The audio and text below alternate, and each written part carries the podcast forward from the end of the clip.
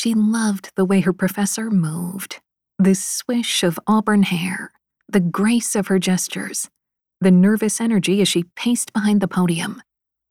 Madison had admired Kathryn Conroy since she'd heard her speak at a high school career day years before. A thousand times, she'd imagined herself following in Conroy's footsteps, having a career like hers, starting out as a crusading prosecutor, taking on the mob, the drug cartels, holding press conferences, appearing on TV, looking amazing doing it, then getting appointed to the bench, presiding over high profile cases, writing opinions that were read across the land, becoming so renowned that she'd be invited back to teach, with students hanging spellbound on her every word, the way she did with Conroy now. Such a future was within the realm of possibility for Madison. She was one of the stars of her year top grades, law review, a summer clerkship at one of the most prestigious law firms in Boston. On top of that, this special sparkle that came from her looks, her way with words, her confidence in the face of a challenge. Call it charisma, whatever. She had it. Coming out of Harvard Law, her opportunities were limitless. Correction, should be limitless. But there was a crack in the perfect facade, which came from her past. The fault lines were threatening everything she'd built. She worried that. Miss Rivera. Shit. She'd tuned out for a split second, and now Conroy was staring at her from the lectern with a finger on the seating chart. She had no idea what the question was. There was nothing for it but to admit that and brazen it out. I apologize, Professor, but could you repeat the question? She said, sitting up straight, her voice ringing out across the staggered rows of the classroom. People turned to take notice when Madison spoke, just as they did with Conroy. If she flubbed now, it would be with all eyes on her, including those of the professor she idolized. Judge Conroy crooked a delicate eyebrow, making a note before replying. That was class participation points lost, but she was positive she could recoup them once she knew the question. How did the Gates case change the search warrant process? Madison could answer that. She could answer anything, really. It wasn't just talent, but hard, slogging work. She did the reading every night, briefed the cases, wrote out answers to every possible question.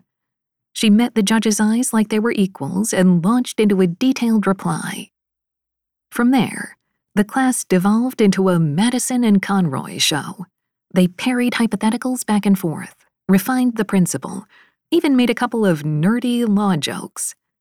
By the time the judge glanced at her watch and called time, she'd redeemed herself in Conroy's eyes and cemented her position as the whiz kid who never missed. Classmates on either side high fived her as they got up to leave. Now, the race was on for FaceTime with Conroy. Madison was in the middle of a row, locked in as her classmates took their time shutting their laptops, putting on coats, gathering their things. Frustrating. She wanted to capitalize on her ace performance by doing a little networking, thanking Conroy for the great class, asking a few follow ups. That was just smart. Maybe she could parlay today's exchange in class to an invitation to office hours, even coffee. She got on the end of the line, rehearsing in her mind what she'd say, feeling more nervous than she should. Since the beginning of the semester, she'd been meaning to bring up the fact that they'd attended the same high school, that she'd heard Conroy speak years before, that it had influenced her path. She just couldn't figure out how to drop that into a conversation around the lectern without seeming gushy. It was so personal. The minutes ticked by as the students ahead of her monopolized the judge's attention, just as she'd monopolized it in class. This was Harvard Law, and fair was fair. You had to fight for every inch of turf. The prof for the next class showed up, and everybody scattered. Judge Conroy was pulling on her plaid trench coat, about to depart. Then she looked at Madison and smiled. Miss Rivera, wait a minute. I hope I didn't embarrass you, cold calling you before. Not at all. You have to keep us on our toes, right? Exactly. And you recovered admirably. I was impressed. Madison blushed. Thank you. The judge hesitated, then seemed to decide something. I don't know if this would fit your schedule, but I just had an internship position open up in my chambers unexpectedly. Normally, you'd have to apply a year in advance, but I need someone right away. I'd like you to apply. For an internship with you? Yes. Are you interested? Of course she was. An internship with Conroy would be a dream come true, not to mention a gold star on her resume. And Madison adored gold stars. The timing was tricky, though. What were the chances that if she went through an application process right now, Conroy would find out about her younger brother's legal troubles? That would be embarrassing, and definitely something she'd prefer Conroy not know about her.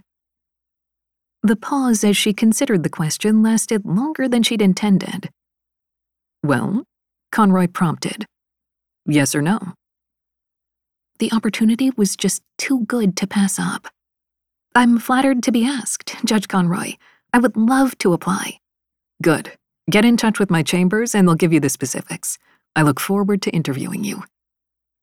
As Conroy walked out the door, Madison's phone buzzed in her pocket, and her smile faded.